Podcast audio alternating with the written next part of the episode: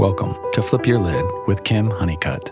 Kim is a psychotherapist and executive director of ICU Talks, a mental health speaking ministry. This is a podcast about how to flip your lid and learning how to reconnect to who you really are.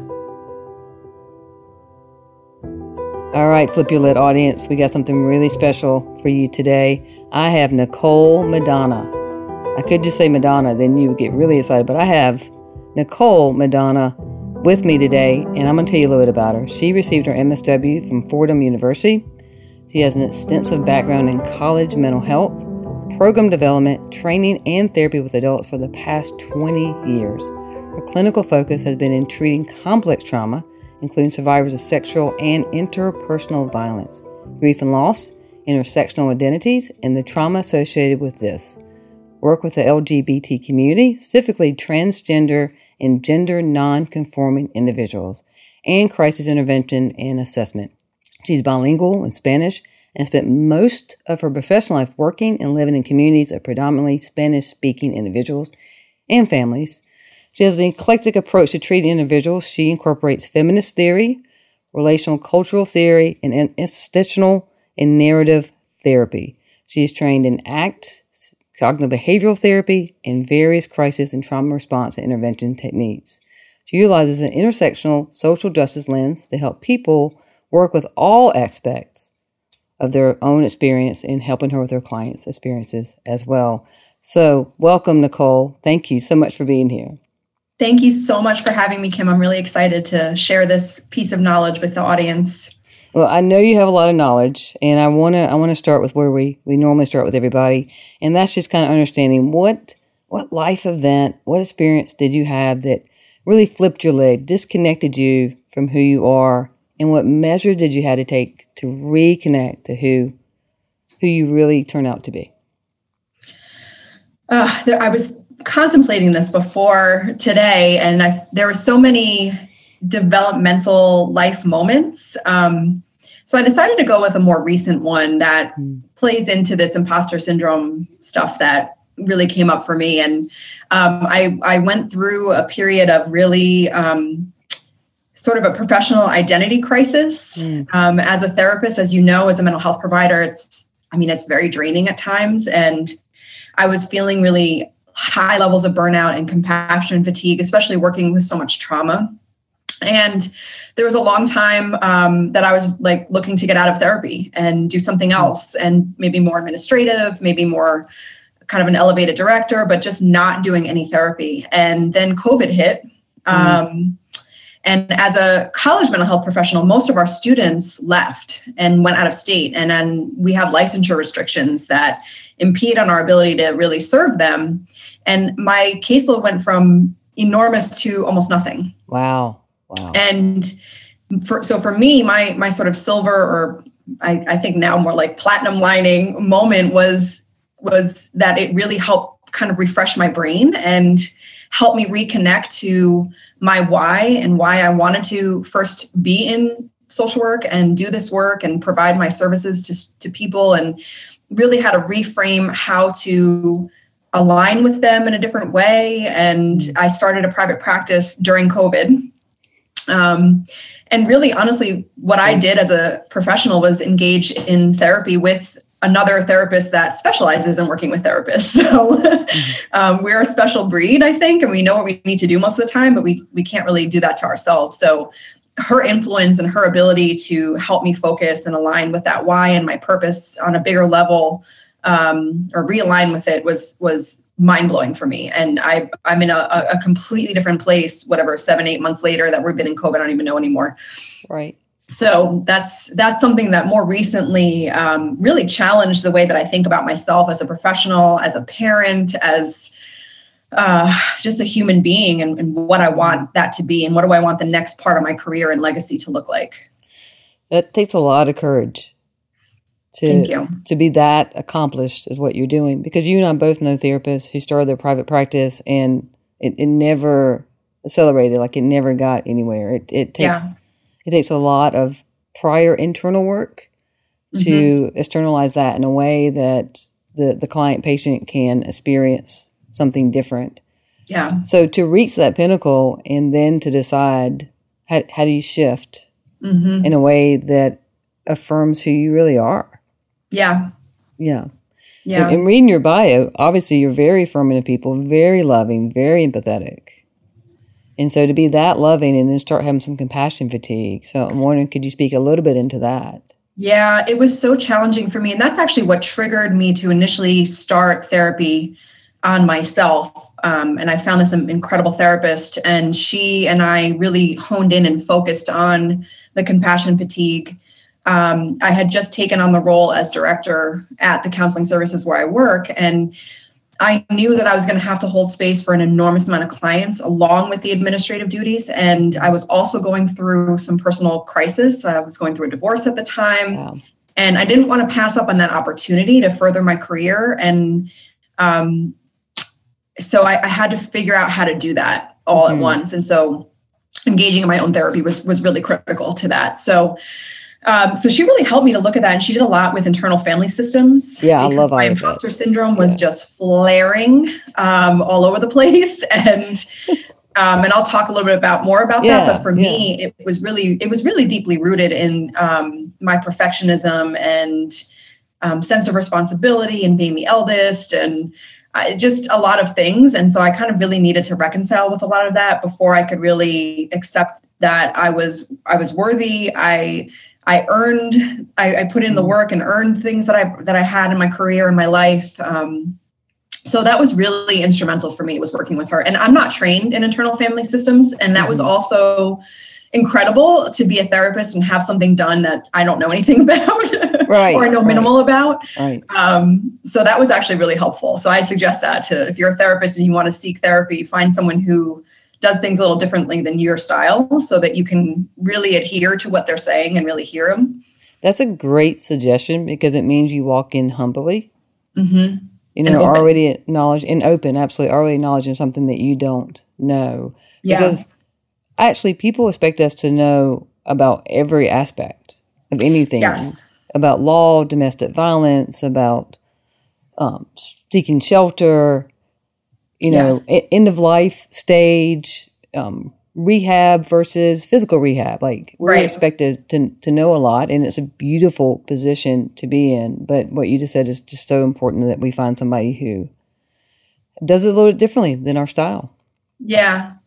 And that's become the focus of my practice. I wanted to um, focus on helping other mental health providers, um, activists, advocates, men- medical professionals, kind of frontline responders, especially during human crisis, whether it's a pandemic or a family crisis or whatever that looks like for, for our clients. But we need a special space held for us Mm-hmm. um, really because we still have to work and produce and do what we need to do to serve others. And we can't do that if we're not feeling whole.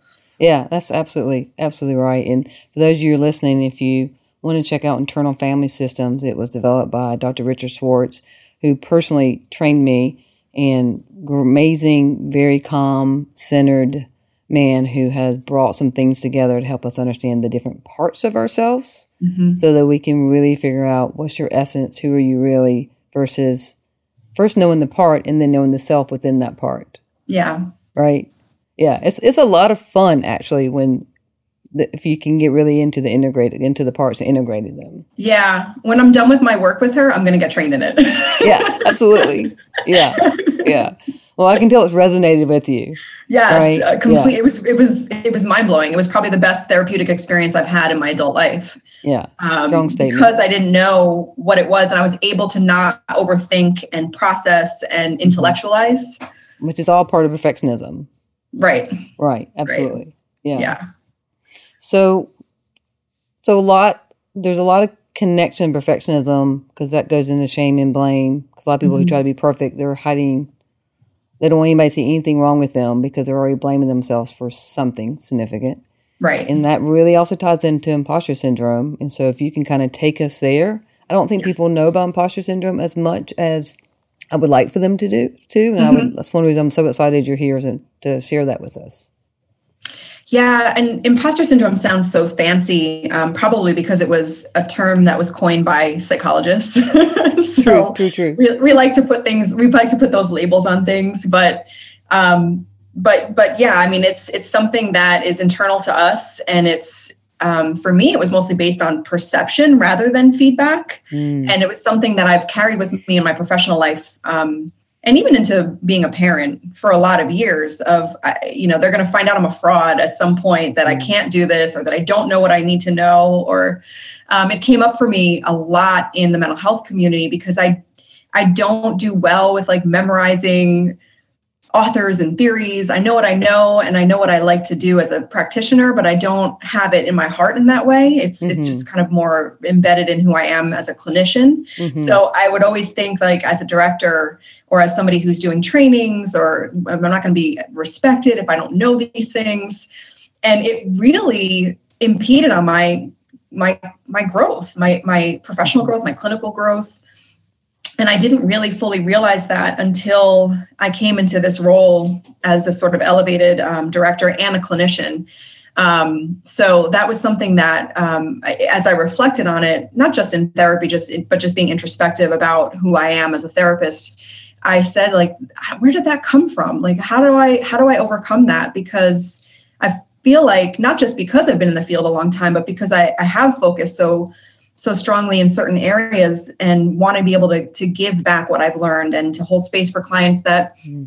you know maybe other therapists don't know how to do that for and how do I really integrate those parts of myself so that I can feel like I know what I'm talking about in the moment right. and not let it hold me back and, and cause a lot of anxiety. Right. So you started identifying that you were hiding parts of yourself. Yes. So you didn't even know if somebody would receive that well, if that was even positive. There was just an assumption because you don't sound like the majority, right? Yeah. Well, and I didn't. I didn't. I would see job postings and not apply for them because I didn't think that I would get it. Right. right. And then later I would get feedback from somebody um, who would say, well, why didn't you? Like, you have the experience for that. Mm-hmm. I've seen your resume or I've worked with you X amount of years or, you know, whatever. Why wouldn't you put in for that? Um, and that's kind of what happened when I applied for this director role, where I had never been a director before. I'd been sort of mid level, mm-hmm. and it was a leap. Um, and but I decided to take that leap of faith and just mm. put myself out there and see what happened. But I, what I realized I did later on in processing that was that I, I was coexisting with the anxiety and the imposter stuff and that fear of being a fraud while I was putting myself out there. And that right. was one of those other pivotal moments of, okay, if I don't do this, I'll never know. And what's the worst that can happen? I have I had a job at the time. It's not like I was, you know, not worried worried about where my mortgage payment was going to come from, right. but but at the same time, it was learning how to coexist with that and mm-hmm. um, hold space for both of those views that were really kind of conflicting with each other and it was everything in me to just press the button and press send. yeah. and right. then I had the opportunity, at least for the interview, and I said, okay, I can do this. I can do the interview. And, you know, how do you prep and how do you do all that? And so, yeah. So that sounds like one symptom for people to pay attention to if you're, if how someone else views you mm-hmm. is incongruent with how you view yourself.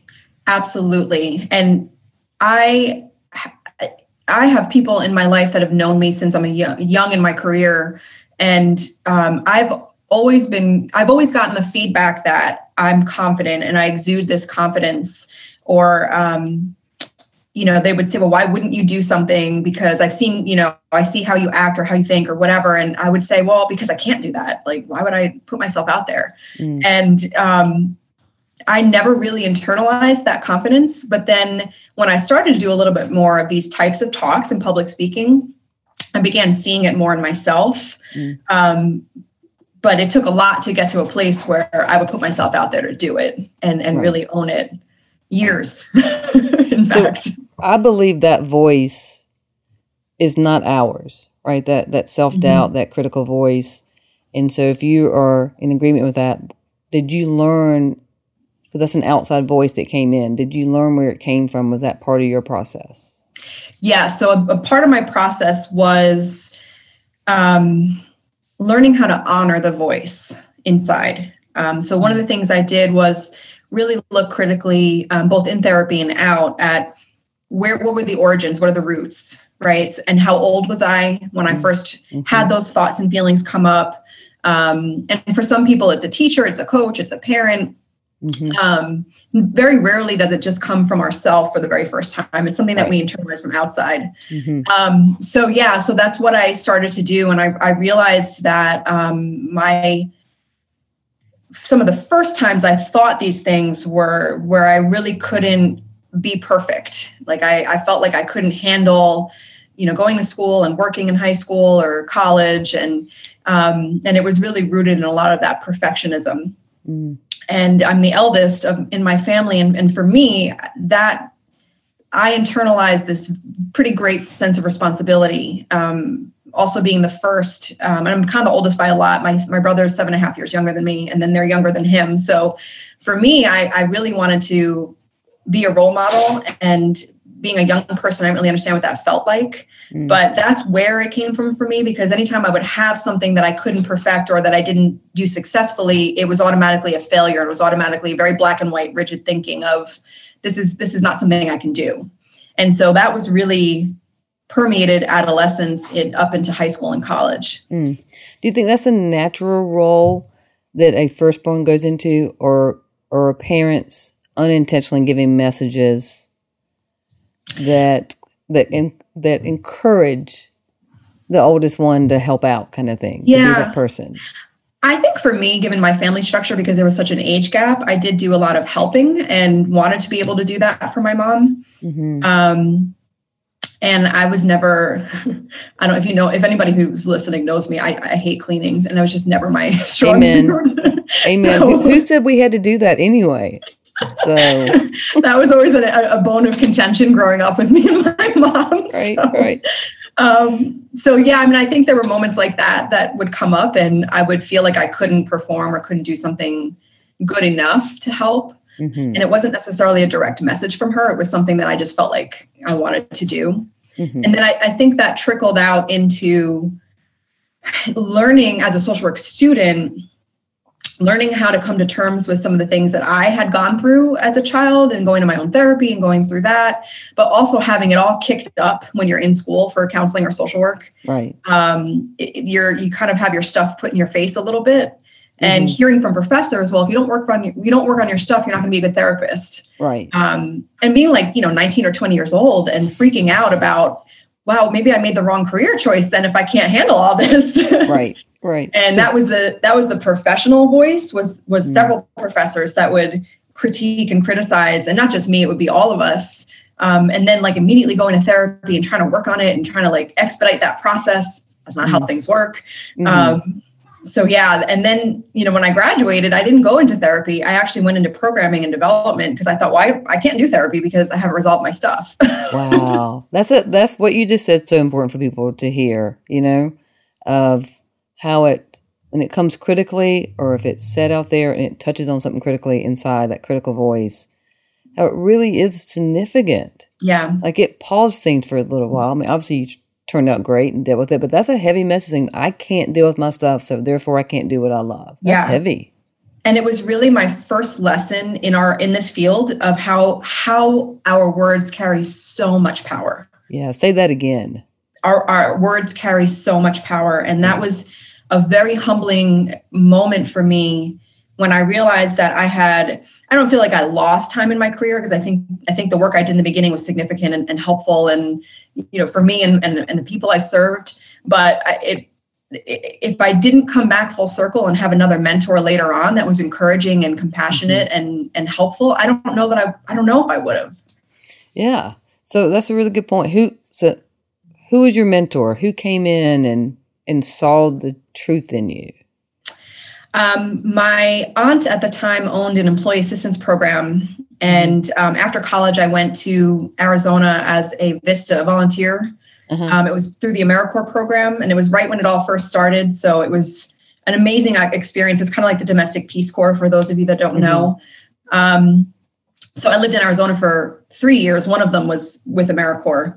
Um, and I wanted to come back to New York, where my family's from, because I wanted to go to Fordham. It's where my grandfather went. They had an amazing program. I would I would be able to combine clinical work and administrative work because I was still on the fence about being a clinician, mm. um, but I didn't want to close it off because of the things that I had done in the work in Arizona. Um, so my aunt hired me uh, to do some provider relations work uh, and while I was in grad school um, in New York City. And she, working with her and then all the rest of the clinical staff there, the environment was so warm and welcoming and mm. affirming. And um, I got validated in so many ways of the path, this kind of zigzag I took. Mm-hmm. Uh, so really there was everybody who worked there mentored me in their own way but my aunt really took me under her wing and she had an msw as well and, and a business background and kind of combined them Oh, that's great. So that's what I saw myself doing. I didn't see myself as a pure clinician at that point still. Right. Yeah. No, that's so. great. And and that is the necessary environment, that warmth. Yes. to be affirmed. Is was that part of your experience that led you to be affirming towards people who are marginalized? Yes, and, and certainly working as a white clinician in a, in a Spanish language community and, and sometimes being the only one that could serve in that role was um, really made me face a lot of the internalized bias and messaging, um, making mistakes and learning how to make amends and be humble, mm-hmm. learning how to remove the the white savior suit um, mm-hmm. that a lot of us have just inadvertently yeah. because of the culture we're we're raised in.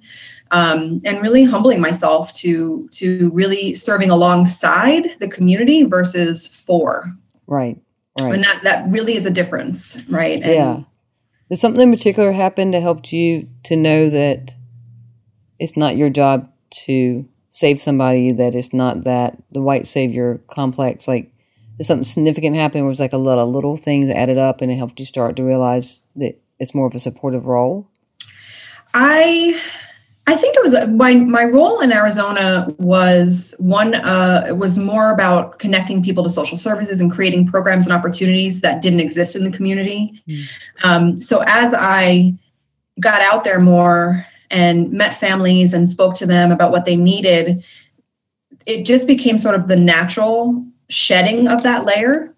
Um, because I, what I thought I knew, I didn't know, and I and I needed to do my own research and not not use them for the research, but really to kind of understand the community, understand the structure, understand the history.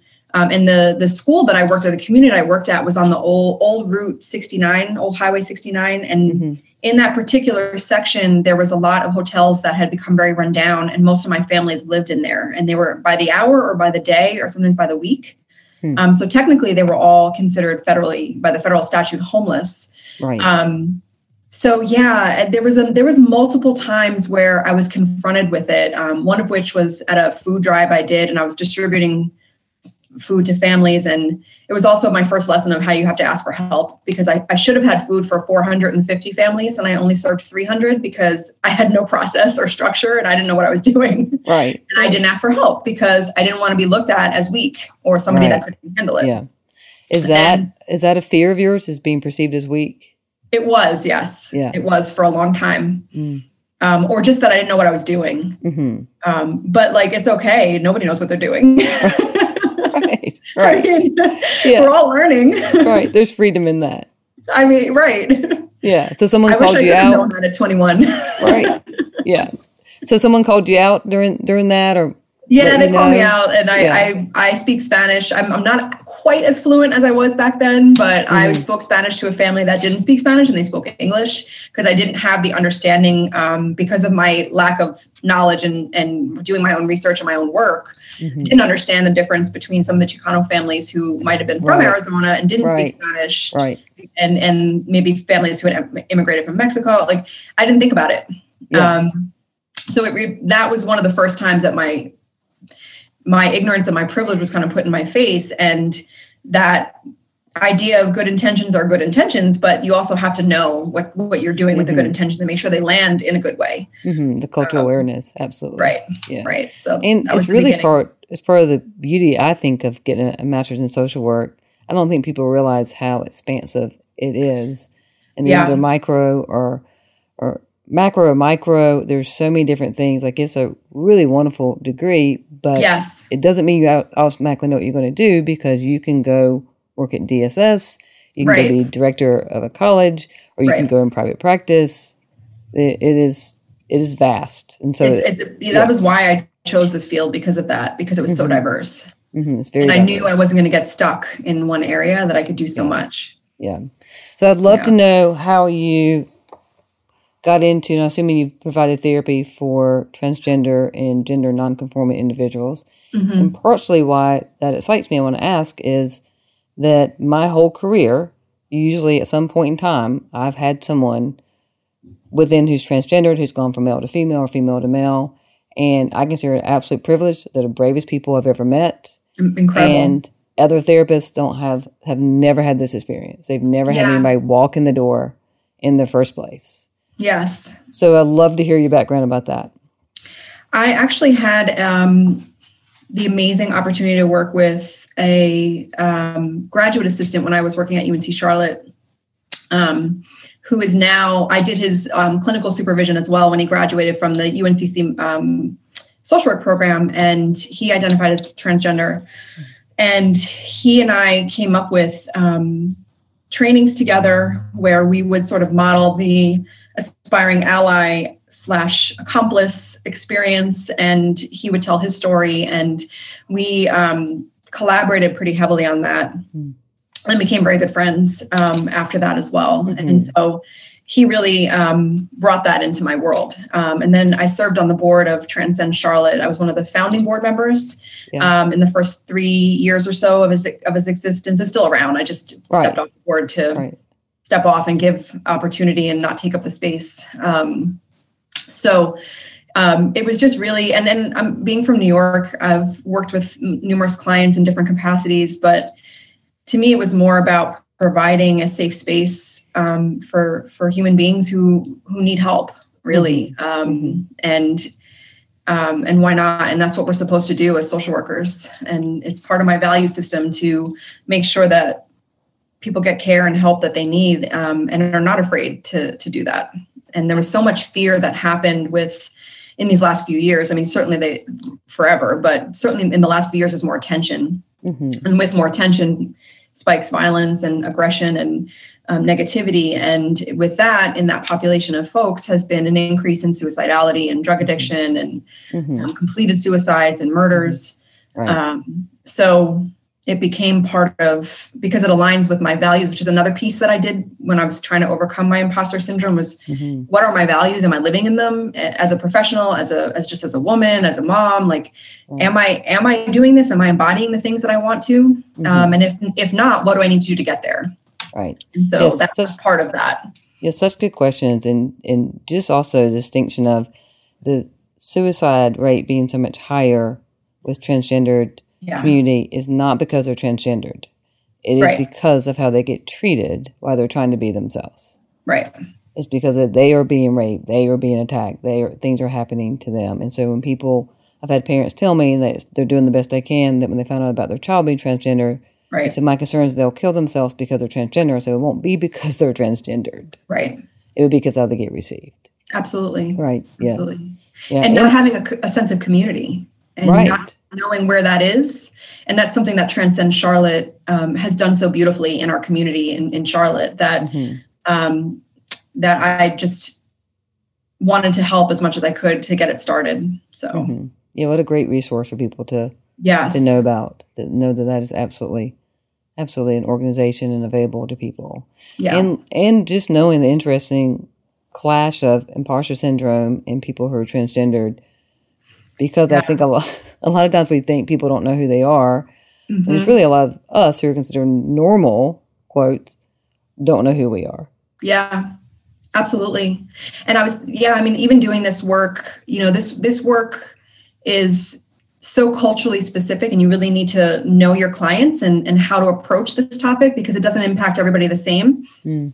Right. So, mm-hmm. you know, I'm thinking about working when I've worked with um, black women who are who are trying to kind of rise up in companies where they don't see themselves above themselves right and that sense of belonging is different and it's not necessarily imposter syndrome that's based in you know in institutional racist structures and things right. like that which which you know can intersect with that but it's a whole mm-hmm. different approach and i yeah. might not be the right clinician for that approach and yeah. you know knowing that about myself because of the identities that i hold and being able to have that kind of an open conversation with a client and say okay do we want to continue this work or do we need to find maybe a black female therapist for you to work with that you identify with in a different way mm-hmm. and how does that how would you know how might that work for you or fit for you and those are really important conversations to have mm-hmm. that have nothing to do with imposter syndrome but it's difficult for clinicians to put that out there because even though we're taught that we should have those conversations i think i avoided them when i was younger because I didn't again want to be seen as not competent or not able to handle things. Right. But it wasn't about my competence. That was my ego.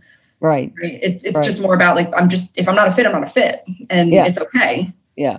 Which is another sign of of a a centered, grounded therapist is mm-hmm. that they don't need your money. They don't need you as a client. They'd rather you be where you're supposed to be. And Absolutely. that's a strong level of trust that I can tell that you have with the, the process. Yes. Yeah, absolutely. What questions do you ask your clients and your patients when it comes to see if they are struggling with imposter syndrome? How do you how do you identify that? I'll normally hear it in their story a little bit, um, and I'll he- I'll listen for things like that perfectionism, where that plays out in what aspects of their life, um, anxiety, work anxiety, um, we'll have conversations about. I have a client I'm working with now who um, talks about um, kind of overcompensating at work and it burns her out. Um, mm-hmm. And I think it's because, in part, because she has that perfectionism and she doesn't want to be looked at like she can't do stuff. Um, because she's also new in the field. So um, those are the things that I kind of listen for. And then I, I, I kind of take them through a few different steps to kind of help them think bigger and, and this is really 100% based in the work that i have done it's not based in any textbook or anything like that and um, i like to do some values work with with people mm-hmm. no matter when we've entered the field it's always good to use our values and our our our why as our touch point so mm-hmm. that we know what that is at all times and we're able to conjure it up and the why could change like certainly before i had a child my why was a little bit different now right. he's kind of he's piled up in that why, creating a better world that, right? so that's okay if that changes, but it's important to make sure that we have our fingers on it at all times so that we know. Mm-hmm. Um, so I like to do values work because also values are something that we all have and we've learned from different places, whether it's your home life or your church or your synagogue or like wherever. Right. we don't necessarily identify them as values or as something that's core to who we are. Mm-hmm so that's something that I like to do. And I, I did some really good work on that with myself. And um, how does that, and then how does that align with my career or my goals or what I'm doing, um, mm-hmm. how I live my life, the people around me, right? Um, my friends, my like who, you know, what, what, how does that have its tentacles in everything? Mm-hmm. It, sounds, um, it sounds like it goes back to the internal family systems about is it congruent, right? Because that's how yeah. we know we're we're in self that there's a congruency, right? It's like you're helping them get an understanding of that. Yes. Yeah.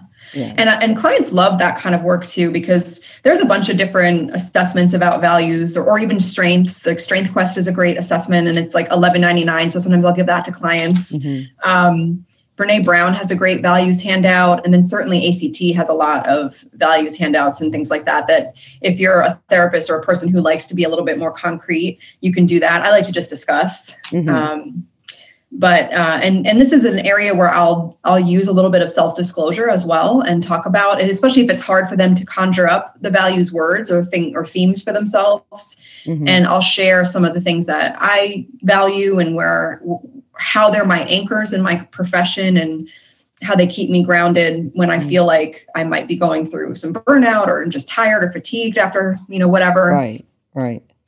And then I always connect that back to purpose. And depending on where people are at, purpose is like a really troublesome big concept. Mm-hmm. Um, and it was for me too, because it just felt so big. It felt really yeah. big.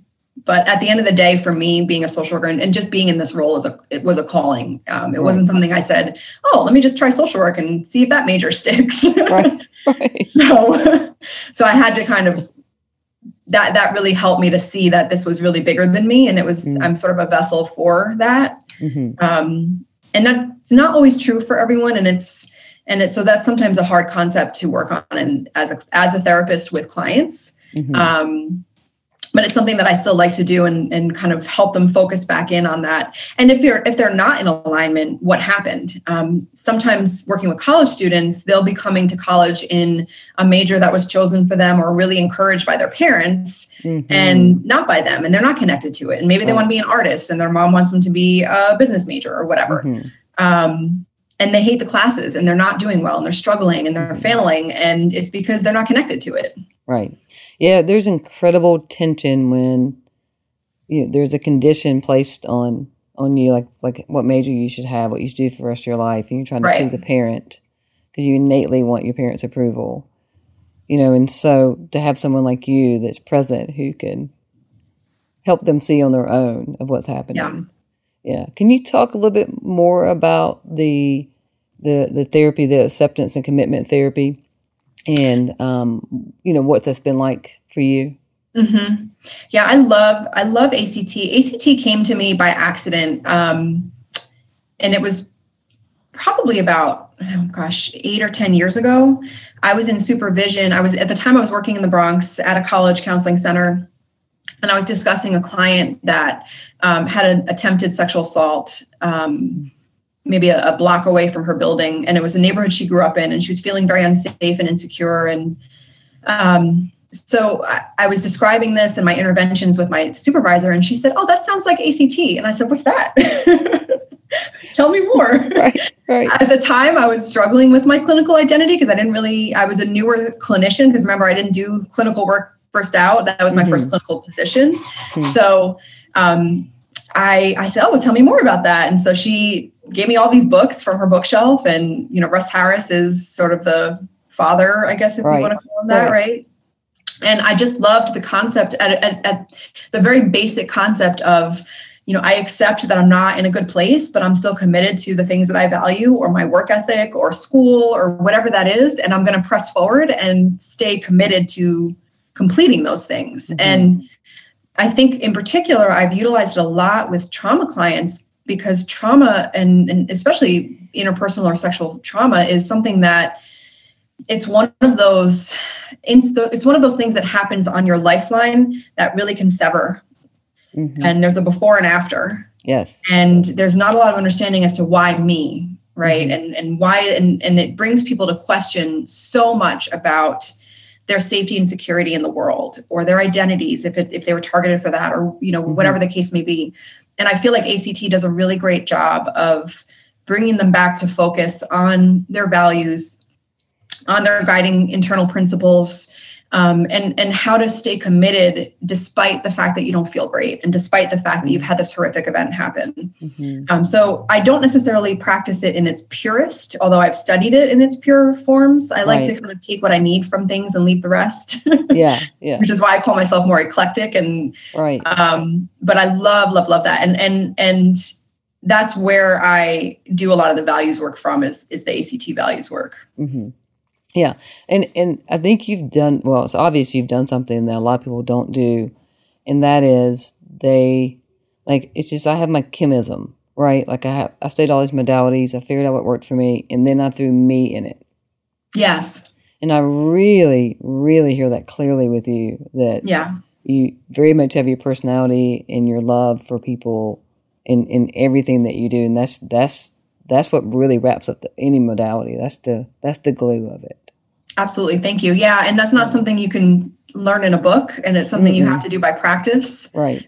Although now that I've been in the practice a little while, when I have interns or MSW students, it's where I start with them um, mm-hmm. because I never got that messaging as a young clinician.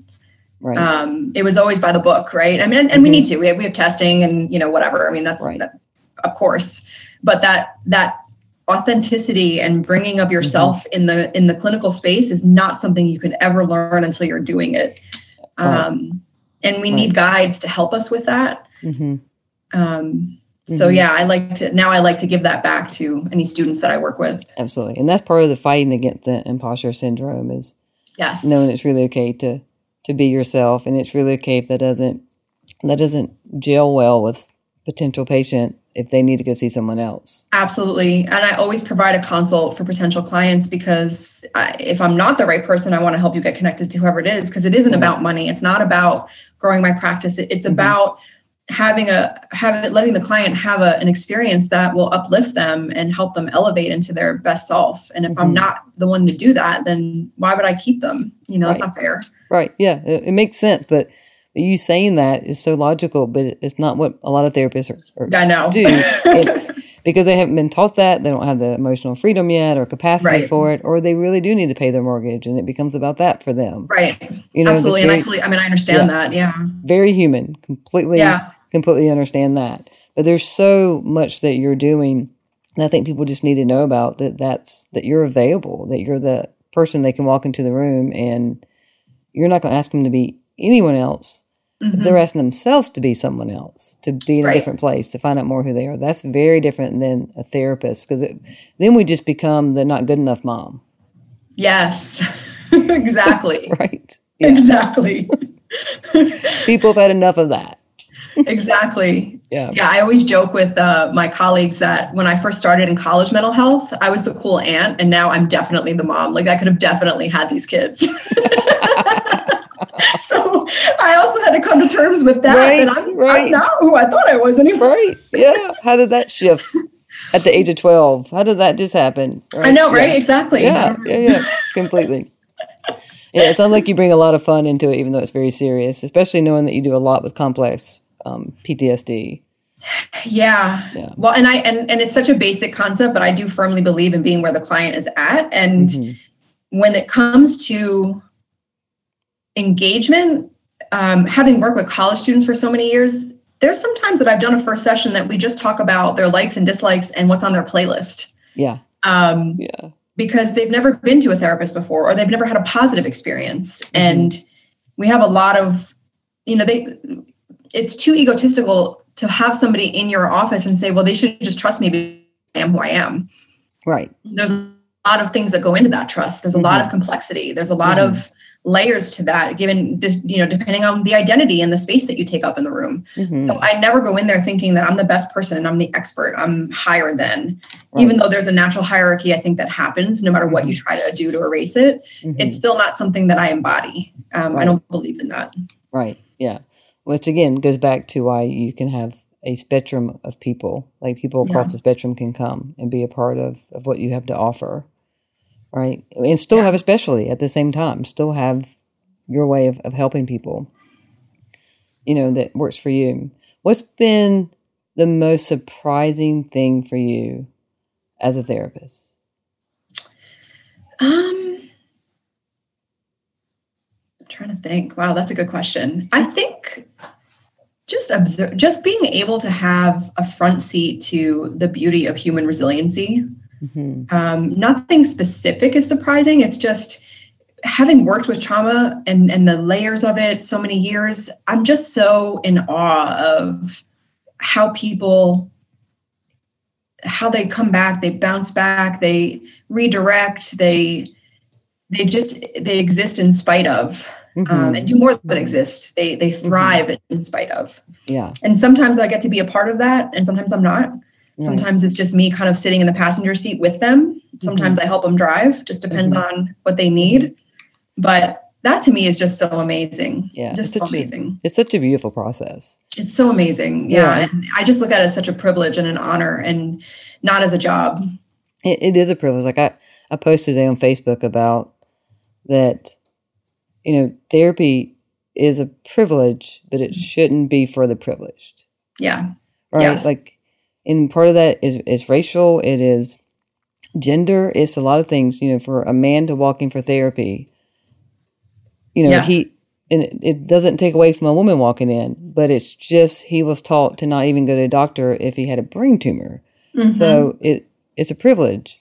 You know, our brown and black brothers and sisters are not taught at all. Right to go to therapy, which is why I love what you said about being culturally aware when someone walks in the room. Yeah. That there's things we have to know or refer out so that we don't add to their trauma. Absolutely. Yeah. And that's where cultural humility comes in as well. And, and really, really owning the fact that you might not be that person's fit. not Mhm. because you're not a kind, caring human being Mhm. or knowledgeable, Right. but because it just might not be who they need. And Right. it's about them, not us. Yeah. And I think that was another component to my imposter syndrome was like really letting go of the ego that can sometimes be Mhm. kicked up. It's almost like the opposite effect, right? Of Right. like, well, you know, I'm I'm I'm good at this, and so why wouldn't somebody want to work with me? But it's not about me. Right. That's right. That's right. And us something to look at. What are what are we hiding? Like what are we Yeah. right in that? What do I want? Not want someone else to see. You know, what am I trying to prove to myself? Which again goes back to blame, which is a big part of imposter syndrome. I Yes. had to walk it out. Right. So, um, my mother is from Panama, so I am I'm partial Hispanic, Mhm. and so she does not speak. She did not speak Spanish in our household unless she was cussing me out, which was a lot, and that is cultural. And yes, it is different, and I it's I didn't understand as a child, but it's such such an honor and privilege now because when people come in who are um, Hispanic and they talk about their moms, they talk about the food, they talk about their stuff. Like I, like they can feel it from me that I'm right with them, Yeah. but I can't speak Spanish with them. Yes. And I hate that, but I can't. And so sometimes there's one lady I see now and she'll just start speaking in Spanish just out of frustration. And she's like, Do you understand? I'm like, No, but I wish I did. I know. but I feel you. I feel your frustration. Yeah. I feel like when I started working in college mental health, I lost some of the fluency that I once had Mm-hmm. um, because it was mostly Spanglish that we would talk, and it Right. was kind of a mix. So I definitely understand more now, and I feel like if I was going, I could, but I don't want to ever misrepresent myself to the community, and hmm you know, I the do no harm rule, you know, and Right, being cognizant of that. So now I'll refer to a, a, a fluent Spanish speaking therapist if I need to, Mhm. just because I don't. I don't know. I get anxious, and that's not my imposter syndrome. That's real. That's like I'm. I'm Yes. definitely not as I don't Yeah. flow as well as I used to. Yeah. So, so explain a little bit about how you know the difference because I can tell because I get I'm watching if y'all y'all watching on YouTube you can see it too in her like when you said that that was just truth but how do you know now that it's not imposter that it's core self Yeah, that's a really good question. um, yeah, I um, I don't know a, a solidified answer to that. For Mm. for me, my process is um, coexisting with it. Like when you had put out the call for somebody to come and talk on your podcast, I thought I I can't do that. Why? Who wants to hear Mm. about this? But I still Mm. type my name in there. yes I love that yeah, yeah. you know and and Right. it's just a, it's just learning how to own my authentic self enough to say i have something that's going to touch someone's life hmm and this is this is a message that i want to share and i'm going to do it even if i have some anxiety about it or even if i stumble right or even if i say um too much or like too much or whatever i'm not perfect at it right and because that's part of my gift Mhm. of being imperfect and Mhm. and showing that and how people do that. So for me, it's more like, okay, I see something as an opportunity now and um and say, okay, well, I'm just gonna do it and coexist with all those emotions at once and see what happens. Yeah. And the first time I did that was when I applied for that big job. And that Right. really kind of broke that for me. Mhm. Mhm. yeah. and and the action that it takes right that it does take an action it does take Yes. that, that faith of i don't know if this is going to work out but i hit send yeah that's Yes. so powerful because it's more about hitting send than it is about getting the job yes, exactly. yeah there's Yeah. great power in that yeah and and challenging myself and i i i did a talk i don't know if you've all heard of ignite charlotte. Hmm um, the five minute talks. I um, this was something that i actually worked on in therapy because i really wanted to do it. And actually this was the topic that i spoke about was honoring your imposter voice because it had spoken to me so much and i wanted to share and share and share right? So i, I worked on this in therapy for weeks and the deadline it was the day of the deadline and i had already had it written out and like ready to go and I just I literally hovered around that send button for 10 minutes and it was due like 11:59 I think I submitted it like 11 right. The day of. Right. And then I was like okay it's done. We'll see what happens. I can always say no. I'm not committed. You know I just put in for it. So this is the self-talk I do. Mhm. like Mhm. you know putting myself out there doesn't commit me to doing it. It just puts Mhm. myself out there and it gets that initial anxiety to, Mhm. to, to shut up a little bit right, Right. and then right so I, that's how I look at it. So, and I, so I wound up doing that talk and it was back when we were still doing things in person. And I remember I was the, I think the second speaker in the second half. And so I had to listen to all the talks and sit there and freak. I was freaking out. I was sweating. Mm-hmm. I was like, mm-hmm. I, because I had to memorize stuff too. I wasn't just like using a PowerPoint, which I'd done many times. Right. And I just remember the, the standing up on the stage, standing next to the stage and being introduced. And the second that I put my feet on the X, just this mm. calmness mm. and letting it just letting go and shedding all the stuff that I thought was going to hold me back. And it just was so automatic. And I, I don't know why or how that happened, but I think all the prep work moving towards that and being very self compassionate and just letting myself flow instead of fighting the anxiety and the stress and the imposter mm. stuff and knowing that I was going to talk about that anyway and I could use that right um, so true. was really helpful. I don't know so. Yeah. yeah. yeah. it's just again it's that groundedness is that you prepared and it's the ACT it's like it's you living out yeah. the therapy. And yes. so if anybody wants to and, I, and I've watched that talk by the way it's great. And so thank you. I can't remember if I watched it on Vimeo or YouTube um, I think it's on both. It's on both? Okay. So yeah. if people want to go watch that, then they can definitely check that out. Before we give people other ways to stay in touch with you, because you're stuck with me now, Nicole. I hope, I hope the feeling's mutual because, like, I am really happy like to be you. stuck with you, Kim. Yeah, it's fine. we're gonna like we're gonna like hang out and do stuff. So, um, yes. but before we give people a way to keep in touch with you, since you're a therapist, I'm gonna put you on the hot seat. All right. So I'm going to ask you a few questions and just whatever comes to mind, you just tell okay. us what comes to mind first. Okay. All yes. right. First word comes to mind when you hear the word choice. Freedom. Freedom is great. Do you have any tattoos? Uh, 11 and another one coming November 14th. so you're saying like you have 11 tattoos? Uh huh. What's the youngest age you got a tattoo? Um, on my 18th birthday. On your 18th birthday. So yeah. compare the the your latest one, your eleventh one, to the first one? Oh gosh, yeah, completely different. Um, and I just wanted it because I was told I couldn't have one until I was 18. So Amen. I just kind of went and got it because yeah, I wanted it. Absolutely. I didn't put any thought into it. Um, the one that I just had, um, Catherine from Halo, just because she's amazing. I want to put her out there. Mm. Um, she helped me create this amazing, really life transition piece, which is I mm. started designing it after my divorce and uh, or during my divorce and then built on it and so it was very very significant it represents um, all my human anchors my son my mm. mom my siblings mm. so mm. very and different much more thought put into it yeah and sounds like it represents freedom for you the word you chose for yes. choice is, is the freedom and it ties into my business they're they're actually lotus flowers um, because the lotus you know the myth of the lotus not the myth mm. the, the, the story of the lotus is that it you know comes up and blossoms through the mud and is um, pure and beautiful once it comes up. Um, mm-hmm. and um, that's kind of how i feel like i came out of some of the darker times in my life. Mm-hmm. yeah that makes total sense. I love that. Yeah. Okay what is on your nightstand? Uh, a glass of water probably from last night still. Um, uh, hair ties and a cell phone charger. I try to keep it simple Keep it simple. I love it. I love it. All right. So, if you could go back and talk to your high school teachers, what would you want them to know about you?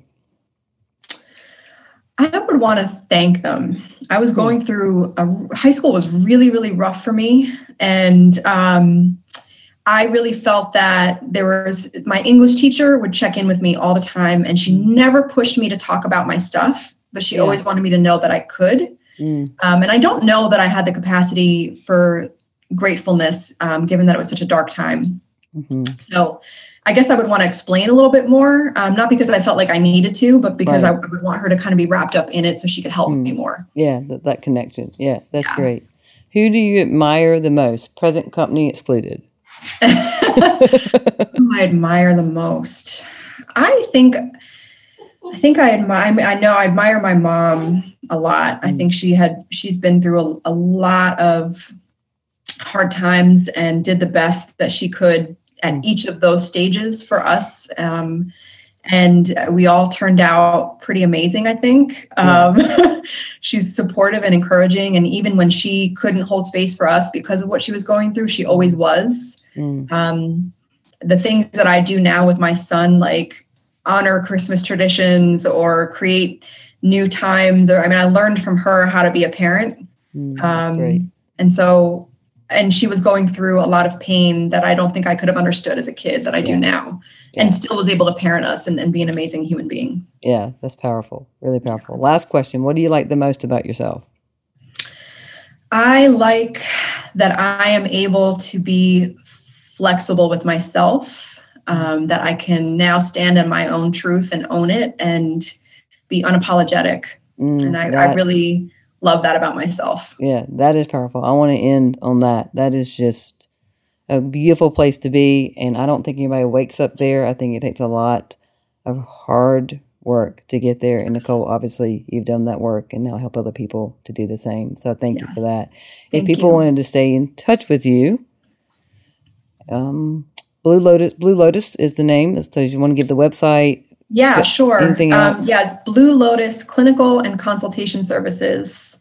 Um, and then um, my office number. Sorry, I had to. still memorizing things. I'm not right. good with numbers. Uh, is 980-999-0962. Um, so people can call and schedule a consult. Um, I also see um, LCSWA or associate level mm-hmm. Um, for supervision, um, and everything I talked about is how I am as a supervisor, and yeah, um, I feel really strongly in about giving back in that capacity as well. So yeah, that is so strong. Yeah. Well, thank you for your wisdom for your time and your compassion and heart. Really, really appreciate you being part of this. Thank you so much for having me, Kim. This was awesome. Thank you. Thank All right, everybody. You. I hope your lid got flipped today and that you're able to reconnect to who God says that you are. Thank you for listening to Flip Your Lid with Kim Honeycutt. Please subscribe, rate, and share. You can find Kim on Facebook or Instagram at KB Honeycutt. To get an autographed copy of Kim's book, visit butyourmotherlovesyou.com. Remember, no matter what, treat yourself well today.